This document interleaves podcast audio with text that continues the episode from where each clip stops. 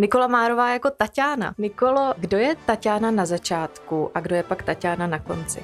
Tak na začátku je to mladá slečna, která je taková naivní, plná podle mě svých nějakých představ a ideálů a plná života, ale žije tak trochu ve svém světě díky tomu, že se tak bezhlavě zamiluje, prožije to, co všechno se jí tam v tom příběhu vlastně postupem času stává.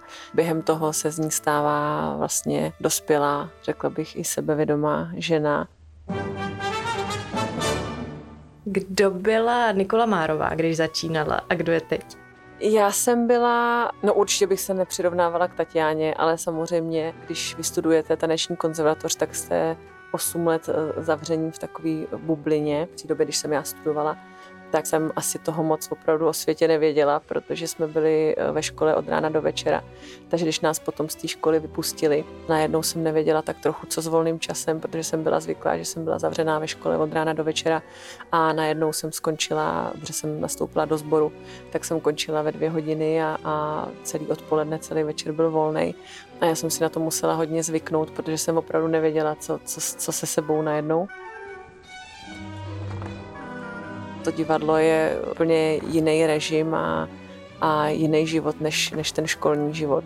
Takže jsem byla taková, taky si myslím, jako hodně naivní holčička. Ještě já jsem vypadala hodně mladě, o hodně mladší, než jsem byla, než v těch 18 let, když jsem vystudovala školu, odešla jsem. Ale tak nějak člověk se rychle zase ostřílí v tom divadle a zvykne si na to a já jsem naštěstí dostávala krásné příležitosti hned od začátku, takže jsem se tak jako rychle rozkoukala, zorientovala a pak už to bylo všechno v pohodě.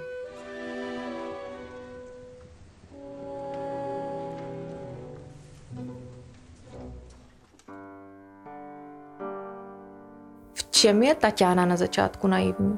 Tak je naivní v tom, že taky nemá moc zkušeností ještě vůbec se životem, nemá vůbec zkušenosti se vztahy, nemá zkušenosti s muži, možná i z jednání, jak se má s mužem jednat. Takže v tom je takový nepopsaný list. Určitě má svoje nějaké představy, které jsou romantické, potom vlastně to, co si přeje a v co asi věří a doufá, jí najednou vůbec nevyjde a má o to větší to zklamání, protože na to není připravená. On i balet celkově je opředen takovým romantickým obláčkem. Čem se potom realita tanečníka, tanečnice liší? Byla jste někdy zklamaná? Je tam nějaká ztráta iluze? Určitě vlastně tam přišlo zklamání hned na začátku, protože si člověk právě z té školy představuje, jak vstoupí do toho chrámu, do toho divadla, kam se těší a co je jeho sen a má ty představy o těch rolích. A najednou zjistíte, že to tak není, že ta realita je úplně jiná. Pokud jdete ze školy, samozřejmě v případě, že přecházíte z divadla do divadla už po angažmá, jste třeba na postu solisty, tak je to něco jiného, ale když je to člověk ze školy, tak má ty představy a ty sny obrovský a najednou zjistíte, že tam na každém tom místě jsou 3-4 obsazení a než na vás vyjde řada, tak to je i několik měsíců, takže já jsem si vlastně na začátku vůbec nezatančila, vůbec jsem neměla možnost jít na jeviště. Ten sen se mi vlastně najednou úplně rozplynul, takže jsem si musela počkat na to, než jsem vůbec na to jeviště byla vpuštěna a to na úplně malinkatý roličky, spíš i takový chodící, ale je pravda, že to první zklamání zase vystřídá ta obrovská radost, když se mu to povede a ať už se jednalo o malou roli nebo pak nějaký sbory, tak jsem byla nesmírně šťastná a vděčná, že konečně můžu na to jeviště jít a konečně můžu dělat to, co chci a to, co jsem si přála vlastně celý to studium. A ten sen se začne teprve vlastně pomalinku zhmotňovat. Co je to, co divák nevidí? Tak já si myslím, že spousta lidí, protože když mluvím s lidma, který vlastně chodí sice třeba do divadla, nebo ani vůbec naopak nechodí a vůbec neznají, co je to divadlo, tak vůbec neví, jaký máme vlastně režim. Že ta naše práce není o tom, že jdeme večer si do divadla zatancovat a jdu domů a druhý den mám celý den pro sebe a mám volno. Vlastně spousta lidí vůbec netuší, že máme nějakou pracovní dobu. Doslova bych řekla, že je potom i šokuje nebo minimálně překvapí, když zjistí, že my máme 6denní pracovní dobu a jsme v práci od 10 do 6, dalo by se říct každý den. A k tomu ještě ty představení. Takže nejčastější otázka je vždycky, a co tam furt děláte? U herce vlastně ten si může opakovat texty doma. Neznám asi nikoho, kdo má doma možnosti takový, aby si tam postavil vlastní studio, nějaký sál a mohl si tam trénovat, tancovat a cvičit. To prostě není možný.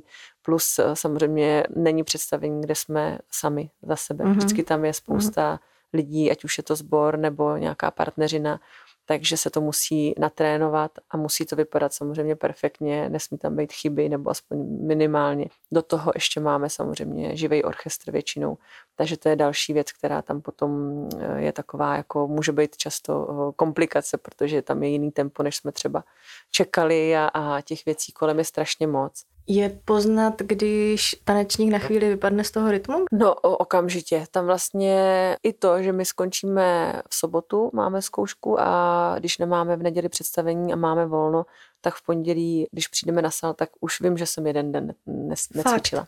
Aha. Je to prostě znát, on to nikdo samozřejmě nevidí, ale člověk to cítí na sobě, že to je, jak kdyby to tělo ho neposlouchalo trošku. A čím větší ta pauza je, tím je to samozřejmě těžší a složitější.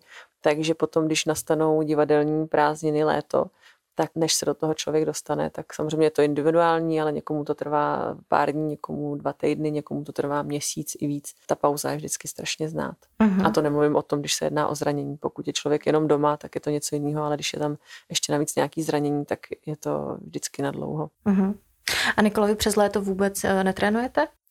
Já hodně učím, takže já vlastně tím, že učím hodně, tak to tělo vlastně si dost tím udržuju. To mi stačí, takže vlastně nemusím po tom, co doučím, ještě zůstat na sále hodinu a cvičit tam sama. No a kdy má to tělo čas na nějakou regeneraci? No právě, že skoro nikdy.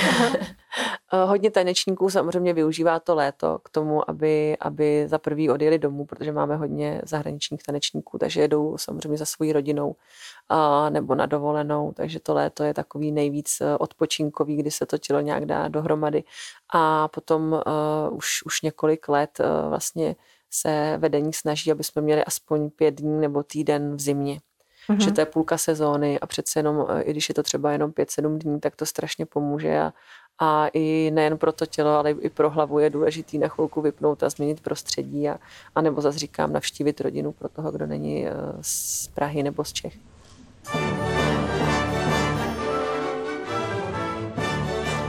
Pojďme k Taťáně. Taťána na začátku je úplně mladinka. Co je ten první moment, kdy Taťána vchází na jeviště? Tak, když se otevře opona, tak tam je scéna, takový jako štronzo, to znamená, že se nikdo nehne. Takový obraz, živý obraz. A vlastně Taťána leží na zemi a čte si knížku, zase v tom svém světě a čte si romantický román, něco, v čem se třeba trošku jako vidí. A do toho tam je na jevišti její sestra, která je takový trošku opak Taťány, která je hodně živá, miluje svýho Lenskýho, ta je taková veselá, hodně se projevuje ta její povaha navenek, což u Taťány je to spíš naopak. Právě začíná scéna, kdy vlastně se postupně dostávají na jeviště, řekla bych jako přátelé jejich, do toho vchází Lenský, který se jde pozdravit se svojí milou, s Olgou, což je teda ta moje sestra, a on sebou přivádí vlastně svého kamaráda, svého přítele Oněgina. Do toho tam je taková hra, kdy se vlastně říkalo, že když se dívka podívá do zrcadla a vidí tam odraz nějakého muže, tak do toho se zamiluje, nebo to bude ten její pravý vyvolený. Olga tam vlastně kouká a ty tam různě ty děvčata pobíhají a koukají se. No a potom přemlouvají Taťánu, aby tam šla, ona furt ji tam nechce a pak si teda sedne a v ten moment vlastně k ní přijde Oněgin a chce ji pozdravit a ona ho vidí v tom zrcadle. Takže se strašně lekne, ale vlastně je to takový ten zásadní moment, kdy ona se běží trošku schovat ke svojí mamince. Oněgin k ní přijde a že požádá ji k dámě a že by spolu mohli se projít a popovídat si. Chází z jeviště a vlastně v ten moment ona už je úplně okouzlená a myslím si, že tam u ní proběhne vyloženě taková ta láska na první pohled, ale bohužel jenom z její strany.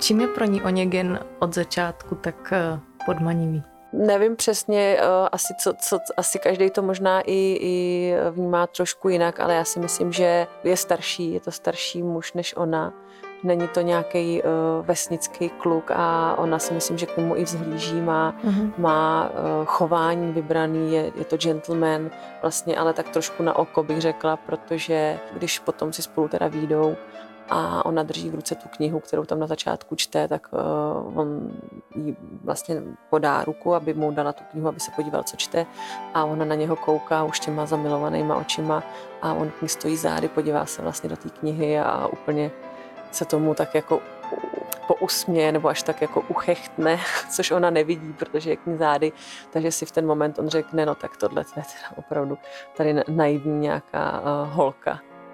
Nikolo, když vzpomenete na svoje úplný začátky ještě v dětství, mě zajímá, já když jsem si takhle povídala s Adamem Zvonařem, tak on mi říkal, že už od 4 let věděl, že bude tančit. V čem je tahle osudovost toho baletu? Já myslím, že to je takový něco, jako je ta láska na první pohled.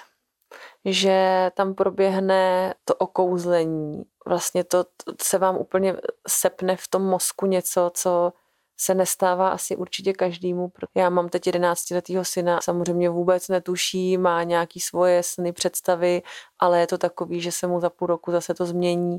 Já jsem to měla stejně vlastně jako Adam, že u mě teda v 6 letech, protože jsem začínala v 6 letech s klasickým baletem, tak tam vás to natolik pohltí to divadlo a vlastně i díky tomu asi, že jsem měla možnost učit se balet v přípravce Národního divadla, takže jsme vystupovali už se souborem, takže v 6 letech, když vyjdete na jeviště a možná i větší mám zážitky z jeviště, ze zákulisí než z jeviště, takže vidíte to, ten mumraj kolem a kostýmy a jak se líčí všichni a je tam taková zvláštní atmosféra a vůbec se vám nechce vlastně potom domů a zase se už těšíte na příště. To vlastně to dítě natolik okouzlí a pohltí.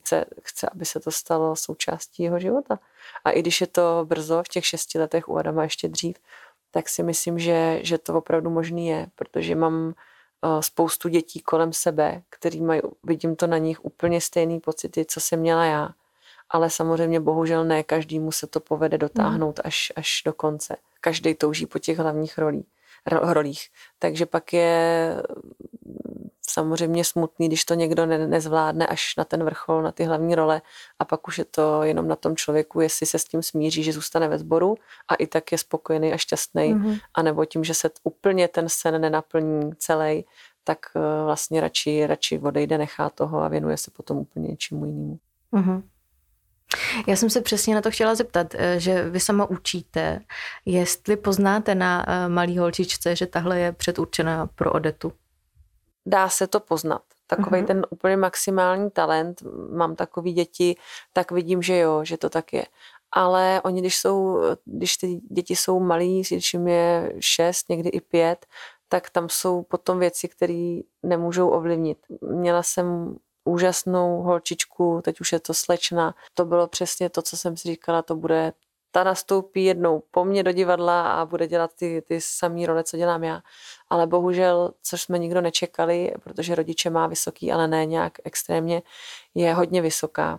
A vlastně v té extrémní výšce pro tu holku to není úplně dobrý a navíc potom se tam stal úraz nebo vlastně vrozený věci, který taky člověk samozřejmě u dítěte nepozná, takže z těchto důvodů ona úplně toho musela nechat, takže vlastně nemohla ani dodělat školu. Jsou potom věci, které se nedají dopředu nějak odhadnout. Pracuje třeba někdo na těch školách s duší těch tanečníků? Jak se na tohle jde připravit, že je spoustu věcí, které neovlivníte? No já si myslím, že právě málo. Já si myslím, že to je taková věc, která by určitě mohla se zlepšit. U těch dětí často vidíte, že v sobě mají něco a vůbec si s tím neví rady. A vlastně díky tomu, že v té škole se musí makat a na prvním místě je samozřejmě ten drill a to, aby všechnu tu látku věděli a aby se to stihli naučit, aby to všechno uměli, udělali, tak ty děti prožívají něco, co vlastně není úplně v pořádku a já jsem si jistá, že oni si s tím neporadí. A že právě mi tam nějakým způsobem, já nevím, jestli by to mohl být třeba i nějaký vyložený jako předmět, i když je samozřejmě těžký to tam zapojit, protože už tak je ta výuka hrozně dlouhá díky tomu, že se tam dělí o ty taneční a o ty normální předměty. A nebo mít možnost aspoň třeba jednou za měsíc s těma dětma mluvit, vysvětlovat jim ty věci, protože často to dítě samozřejmě tím, že v sobě něco má, tak navenek to musí nějak ventilovat a třeba se to projevuje nějakýma, já nevím, no, že to chování nemusí být úplně dobrý, ale podle mě se to zatím často skrývá to, že vlastně něco trápí. Uh-huh. Ale nemyslím si, že se to úplně na těch školách řeší. Vy sama jste hodně vysoká na tanečnici. Je to omezení, nebo z toho umíte udělat přednost? Tak na nějaký role to je určitě přednost, ne na všechny. Je to jednak problém v tom, že k sobě nemůžu často najít partnera, nebo ke mně nemůžou najít partnera, protože samozřejmě já potřebuji opravdu vysokýho tanečníka vedle sebe a pochopitelně, když se jedná o nějakou partneřinu, která je třeba extrémně náročná nebo rychlá, nebo jsou tam zvedačky, které potřebují nějaký rychlý přechody, tak to pro ty tanečníky, kteří jsou vyšší, je to všechno komplikovanější a trvá jim to díl. Aha. Takže jsem se často setkala s tím, že to je překážka. A na druhou stranu jsou role, kdy ta vejška je podle mě absolutně jako přednost a naopak se z toho dá hodně vytěžit. Připadá mi, že být tanečnice je fakt identita. Jak moc mají tanečnice v sobě zakořeněný nějaký strach, že si třeba zlomí nohu a už nebudou moci tančit? Myslím tím, jestli máte nebo měla jste někdy nějaký plán B, co byste dělala, kdybyste nemohla tančit? Nebo nad tím radši ani nepřemýšlíte? Já si myslím, že 99% tanečníků takhle neuvažuje, protože podle mě strach a nějaká taková nejistota v tom, že si může něco někdo udělat, je strašně omezující a takhle se nedá tancovat.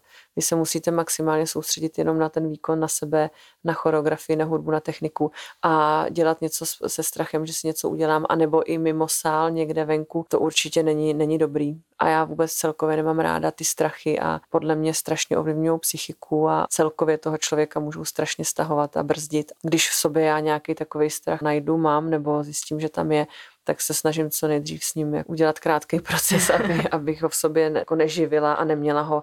A myslím si, že takhle jako nikdo neuvažuje. Když se nějaký úraz stane, tak pochopitelně potom nějakou dobu to asi trvá, než nějaký takovýhle jako ty nepříjemný pocity z toho, co se stalo na tom sále, přímo i u nějakého toho pohybu, tam určitě jsou. Ale nemyslím si, že takhle by uvažovali tanečníci.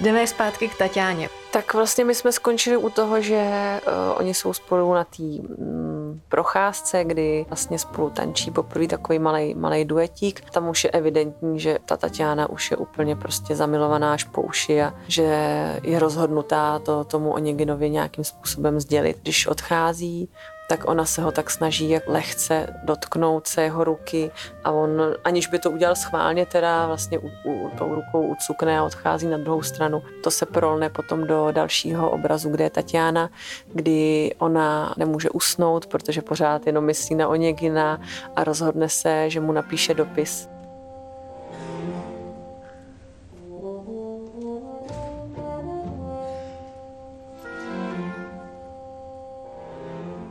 U toho psaní toho dopisu se zasní a usíná přímo na tom stole nebo u stolu, kde píše ten dopis. A v ten moment vlastně začíná její sen, kde k zrcadlu, kde vidí svůj odraz. Najednou v tom zrcadle vidí Oněgina, který ji políbí na krk a ona se lekne a štěstím bez sebe běží dopředu na jeviště a vlastně Oněgin běží za ní a je tam k ní plnej citů, lásky, objímá jí, zvedá jí do nejvyšších zvedaček a ona je samozřejmě úplně v sedmém nebi, protože vidí toho Oněgina v tom snu takovýho, jakýho si představuje a hlavně jaký si myslí, že opravdu je. Takže když se probudí, tak rychle běží ten dopis dopsat, nebo spíš už jenom se podepsat a napíše na obálku, že to je pro Oněgina a přichází vlastně chůva na jeviště a ona jí ten dopis předává a pošeptá jí, aby ho dala Oněginovi.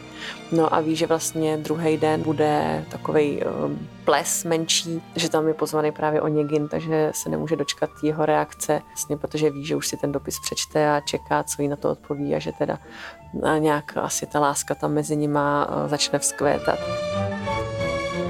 Tam se vlastně ukazuje charakter toho Oněgina, protože on vchází na ten ples a to je spíš takový jako vesnický bál a on je tam arrogantní a vlastně těm lidem se tam doslova vysmívá do obličeje a vrazí tam do nějakého starého páru, ani se neomluví.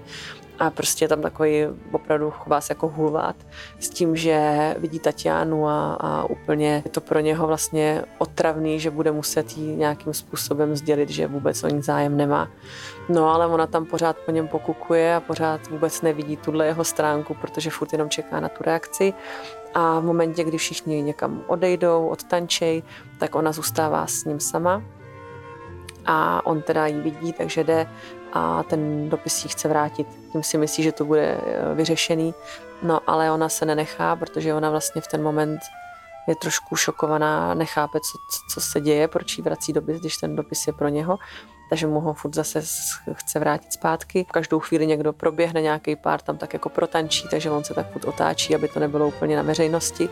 No a zase v momentě, když jsou sami, tak se rozhodne udělat vlastně tu věc, která je pro ní podle mě absolutně šokující a v ten moment jí doslova zlomí srdce, protože ten dopis jí teda nevrátí, ale roztrhá ho a dá jí ho do rukou, aby si ho nechala roztrhaný a v ten moment ona je úplně nešťastná a zjistí, že vlastně to, co si celou dobu myslela a přála, tak je v nenávratnu pryč.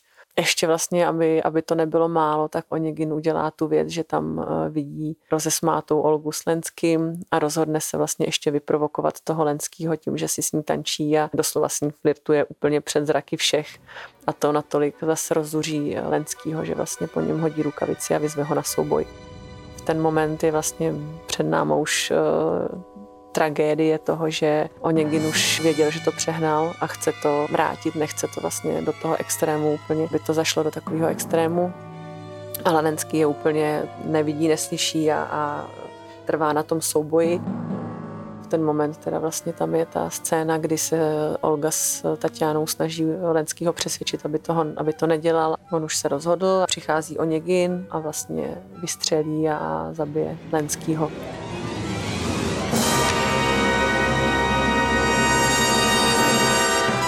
Ten moment vlastně tam je taková scéna, kdy leží nešťastná brečící Olga na zemi, protože přišla o svýho snoubence. Oněgin tam nakráčí zase takovým jako suverénním sebejistým krokem.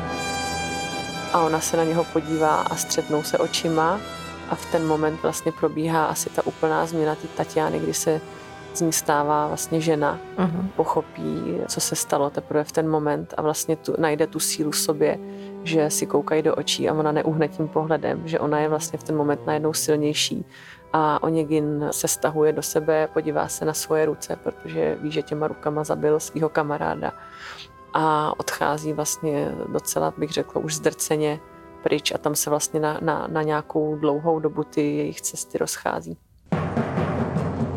Je v tom baletu Oněgin záporná postava, protože se mi zdá, že v tom Puškinovi je to víc takový jako romantický, rozervaný hrdina, který neví, co chce. Já bych úplně neřekla, že je záporná postava. Na začátku se tak vlastně nezdá, i když samozřejmě taková ta lehká arogance tam už jako z něho by měla být cítit a je tam. Potom samozřejmě na chvíli je ten špatnej, a všichni samozřejmě si myslím, že litujou Taťánu. Málo diváků asi drží palce a fandí Oněginovi za to, co udělal, že ji úplně vlastně i na veřejnosti jako ponížil, zesměšnil, zlomil jí srdce a je nešťastná kvůli němu jenom. Takže tu chvilku určitě je jako záporná postava, ale zase v momentě, kdy odchází a je vidět, že mu došlo, co udělal, tak si myslím, že v ten moment ho divák už začíná zase vnímat trošku jinak. V tom dalším jednání už je to starší pán, už je prošedivělej, Taťána už je dospělá, krásná žena, má svýho manžela, kterýho si vzala asi ne úplně z lásky, ale má k němu samozřejmě city, má a velkou úctu. Oněgin tam najednou vypadá, že vlastně ten jeho život nebyl šťastný a že se mu to všechno vrátilo. A že si to všechno i uvědomil. Velkou tam je taková vize, kdy se kolem něj točí mladý holky a ženy a on si uvědomuje, že vlastně tím životem prošel, že si užíval života, ale vlastně teď, když už by asi chtěl být šťastný a usadit se, tak najednou je sám a nemá nikoho. V ten moment vlastně potká tu Taťánu znovu a zjistí, že to byla asi možná i jeho největší chyba života, že vlastně ztratil někoho, kdo ho miloval a mohl s ním být celý život a být šťastný, takže to uvědomění si tam určitě je. A to, že vlastně ta Taťána, i když by strašně chtěla s ním být, protože ty její city, ta láska tam nikdy jako neskončila a v hloubi duše pořád na něj myslela a pořád vlastně ho milovala, ale dala přednost, jinou možnost ani neměla tomu životu s Greminem, se svým manželem, tak vlastně ta poslední volba, tý vášně a tý lásky, ale předtím, co si je správný a že tam má manžela, který ji miluje a chce být s ní, takže se to tam pere, ale zvítězí ten vlastně zdravý rozum.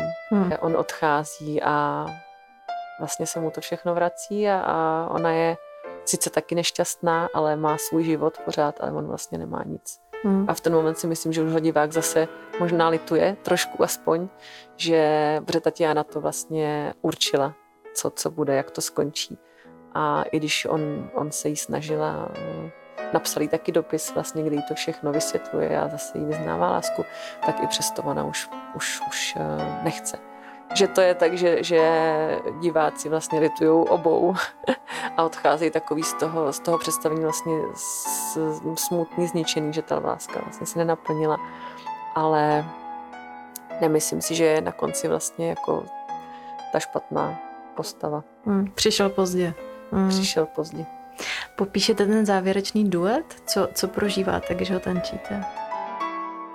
Tam jsou úplně takový až nepopsatelné emoce, protože vlastně už máte za sebou celý vývoj té Taťány. Teď já vždycky se snažím ty role, nebo nemám pocit, že je hraju, ale že je prožívám. Takže i tu naivitu, potom to neštěstí, to zklamání a ty slzy, to všechno tam vlastně ve mně opravdu probíhá, takže na tom konci už je člověk úplně vyšťavený, vyřízený a má před sebou ten nejemotivnější duet.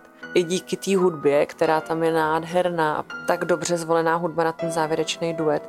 Navíc, když máte živý orchestr, který máte pod sebou doslova a burácí tam a jde to z toho orchestru přímo na to jeviště. Takže to vás všechno ještě ty emoce umocňuje a to takový všechno jako opravdový. A i díky vlastně té choreografii, to je podle mě jeden z nejkrásnějších duetů, co Cranko udělal, nebo vůbec ze všech baletů, který jsem tančila a který znám. Je to tak vystavěný vlastně od toho začátku, kdy to je jenom pocitový, kdy on se snaží kleknout si k ní a držet jí za nohy, protože prostě jí leží doslova u nohou a ona s tím bojuje, s tím, co by chtěla, ale co chce a zároveň nechce a nemůže. Takže se to tak jako pomaličku ten duet rozvíjí. Už to prostě ona nevydrží a on se ji pořád snaží přesvědčit a v jeden moment se to prostě v té Taťáně zlomí a podlehne a vlastně políbí se na tom jevišti. A tu chviličku, tu minutku, tam ona vlastně tu vášeň s ním začne prožívat a to, co si představovala, se vlastně stane. Že už to není sen, ale že to je ten opravdový ta představa, kterou ona měla v tom snu a v těch svých představách jenom o něm. Takže to se tam vlastně stane, prožije si to, vidí na stole ten jeho dopis a v ten moment vlastně všechno dojde a tam je podle mě ten moment toho rozhodnutí, že to uzavře v té hlavě a prostě si řekne to poslední ne. Vlastně asi i mu chce vrátit tu bolest, kterou jí způsobila, s kterou vlastně léta ona žila, takže mu to vrátí úplně stejně jako on. Takže zase ten dopis roztrhá, dá mu ho do rukou a ještě ho vyhodí z toho svého domu, aby odešel, že už nechce ho vidět.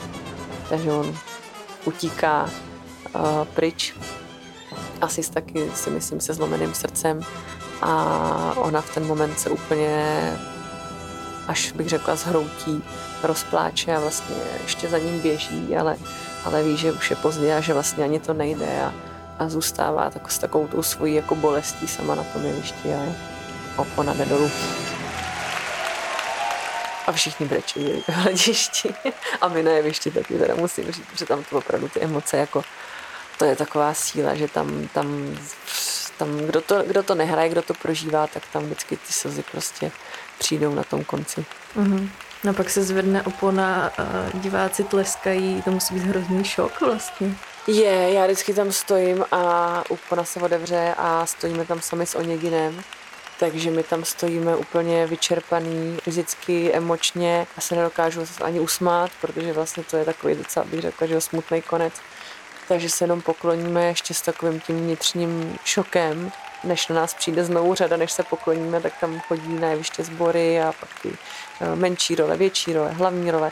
Takže my se mezi tím vždycky uklidníme v zákulisí, vždycky se tam objímáme a máme radost, že jsme to zvládli, že to všechno se to povedlo, všechny zvedačky vyšly a že jsme si to představení vlastně strašně užili. A tam je takový ten pocit toho, té euforie a toho hrozného štěstí.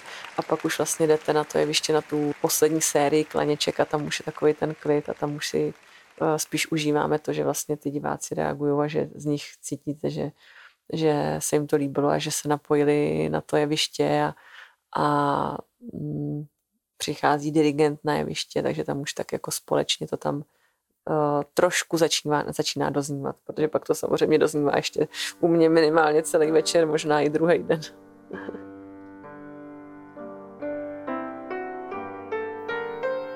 Já celý život v sobě nesla jistotu toho setkání. Teď vím, že Bůh mi toho seslal, kdo do smrti mě ochrání. O tobě dávno sny mé byly. Tvůj zrak v nich zářil líbezně. Tvůj hlas mé nitro rozezněl. Byl jsi neznámý a přece už milý. Když Taťána píše dopis, to je takový nejikoničtější moment. U toho Puškina jsou to nádherné verše. Národní divadlo dělá spoustu vlastně dějových baletů, které jsou adaptace literárních děl, ať už Romeo a Julia, nebo teď se zkouší Tramvaj do stanice Touha Tennesseeho Williamse. Dokáže pohyb odvyprávět ten příběh stejně jako to slovo? Samozřejmě je to těžší. Spousta věcí, spousta baletů je podle mě pro diváka trošku matoucí, protože právě neví, co chceme říct. Pokud se jedná o příběh, jako je Romeo a Julie, tak tam podle mě 99, možná 100% diváků ví, co to je za příběh a vůbec nemá problém rozpoznat, co se tam děje. A je to tak strašně popisný a nebo tak jasný, že tam není nad čím váhat. Ale právě třeba s tou tramvají, podle mě, kdo třeba neviděl film, nebo si o tom nic nepřečetl, nebo si nekoupil program a neví, tak si myslím, že to pro něho bude trošku náročnější, aby ty scény vlastně pochopil, co tam chceme říct. Pro nás je to taky vlastně obrovský úkol, protože zahrát to tak srozumitelně, aby to diváci pochopili, aby věděli bez toho slova, co tam říkáme, a říkáme to jenom vlastně pohybem a jenom výrazem, tak je to hrozně těžký. Já si vždycky dávám právě záležet na tom, aby to bylo vlastně srozumitelné. Oněgin zabíjí Lenského, v Romeovi a Julii je taky spousta soubojů, v Tramvaji do stanice Touha hraje roli dokonce jako velké domácí násilí nebo násilí na ženách. Jak se Nikolo zobrazuje v baletu násilí a není nějakým způsobem i tak jako estetizované? Tak zase ten pohybový rejstřík je tak obrovský, já bych řekla vlastně neomezený. Pohybem se dá vyjádřit úplně všechno. A my, když jsme se právě učili tu scénu toho násilí, vlastně toho znásilnění, tak mě až překvapilo, jak věrohodný to je, jak jasný to je. Ano. My jsme se na to tak jako koukali až s takovým jako překvapením, až jako jsme trošku z toho byli v šoku. Že jsme si říkali, že jsme byli zvědaví, jak se to vlastně jako duetem vyjádří, jako samozřejmě dá se všechno, ale jak moc to je opravdu jako nepříjemný u toho. A je to, musím říct, nepříjemný i u toho, když to tančím. A je to nepříjemný možná ještě víc, když se na to koukáte potom. Ale zase na druhou stranu život je často i nepříjemný, složitý a jsou v něm i takové věci tragické a může to potkat každýho z nás, takže zase asi je dobrý, když se můžete podívat na něco, u čeho se jenom zasmějete nebo usmějete, nebo máte dobrý pocit, ale pak i něco, co má nějaký drama v sobě a je nějaký takový jako nepříjemný příběh. Taťána, když píše Oněginovi ten dopis, tak mu dává vlastně úplně všechno. Je to jako všechno nebo nic. Vnímáte tam nějakou paralelu s baletem? Určitě, protože to se nedá dělat na půl. Zas asi trošku teďka budu mluvit spíš jako za solisty, protože přece jenom my jsme na tom sále jsme od rána do večera, na sbor samozřejmě taky, mají to taky těžký, ale ta zodpovědnost té hlavní role je přece jenom trošku jiná. Co prožíváme stres, přece jenom ten divák kouká na vás, jste furt vepředu a když se vám něco nepovede, tak je to mnohem víc vidět. Vlastně musíte tomu věnovat nechci říct všechno, ale skoro všechno. A pak je strašně těžký vlastně odhadnout ten moment nebo ten bod zlomu možná, kdy se rozhodnete, jestli tomu obětujete vlastně svůj život a budete mít jenom tu kariéru a nic jiného, protože takových tanečnic znám spoustu. A nebo si člověk uvědomí, anebo třeba už to máte srovnaný už daleko dřív, že kariéra určitě, ano, je to moje všechno, ale přece jenom pořád jsem člověk a chci mít i svůj vlastní život a musíte se správně a včas rozhodnout, protože budete mít rodinu. A v ten moment, kdy teda máte rodinu, tak se začnete dělit s tou kariérou o tu rodinu. A v ten moment to teprve začíná být nepředstavitelný mazec. Jak vždycky rodiče říkají, že jedno dítě, žádný dítě, že potom 2 a více dětí je úplně něco jiného. Tak já říkám, že kariéra bez dítěte je úplně jiná než kariéra s dítětem. Je to nesrovnatelně náročnější, jak psychicky, tak fyzicky a ve vás se to mele jenom celou dobu, protože víte, že musíte někdy dát přednost tomu divadlu a v ten moment máte špatný svědomí a nepříjemný pocit. Někdy zase musíte dát dítěti pochopitelně přednost a víte, že zase v tom divadle vám to způsobí třeba nějaký černý puntík, nebo že vás potom čeká týden, kdy to bude všechno 100krát víc bolet, protože jste museli vynechat pár zkoušek. Já, když jsem s vámi četla rozhovory z poslední doby, tak se vás často lidé ptají na to, že už se nějak blížíte ke konci kariéry, nebo něco v tom smyslu, že už jste přece jenom starší, starší první solistka. Neirituje vás to?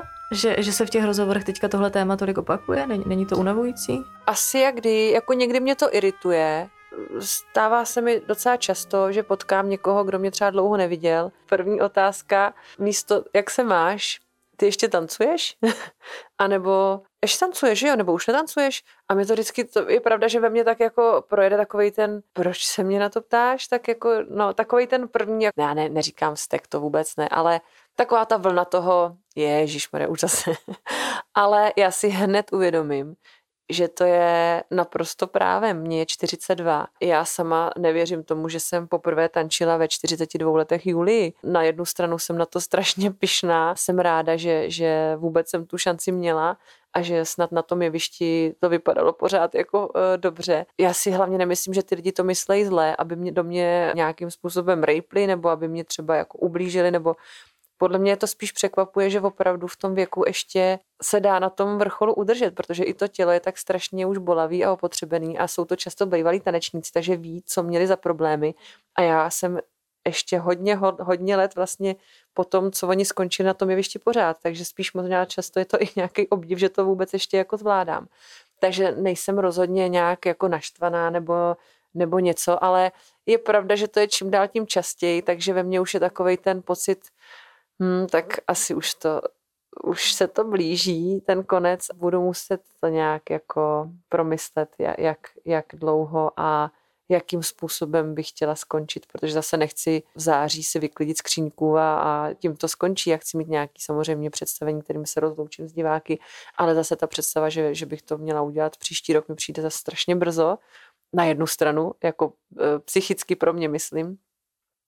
A nechci o tom vlastně přemýšlet, protože to nechci si ani přivolávat nebo na to ještě myslet, ale samozřejmě vím, že se to blíží. To je jako jasný. Taťána v sobě nese nějakou věrnost obrovskou. Vy jste zase věrná celý život Národnímu divadlu, že jo? Jo, já jsem věrná Národnímu divadlu a já jsem věrná Praze. Já jsem prostě člověk, který potřebuje to svoje zázemí. Chci prožít svůj život, co nejlíp to jde, aby mi bylo dobře. A mně je dobře tady, a mně je dobře v Národním divadle, ať už samozřejmě jsem měla úspěšnější období, náročnější období. Měla jsem pocit, že toho mám nechat ty vlny, ale ty bych měla všude. Ale vím, že ze všech míst, kde bych mohla být šťastná, je to jenom jedno. A to je tady. Takže pro mě bylo důležité, že jsem si zkusila tancovat všude po světě, ať už jsem tam byla jako host, nebo jsme tam jeli s divadlem na turné, takže jsem si doslova protančila celý svět.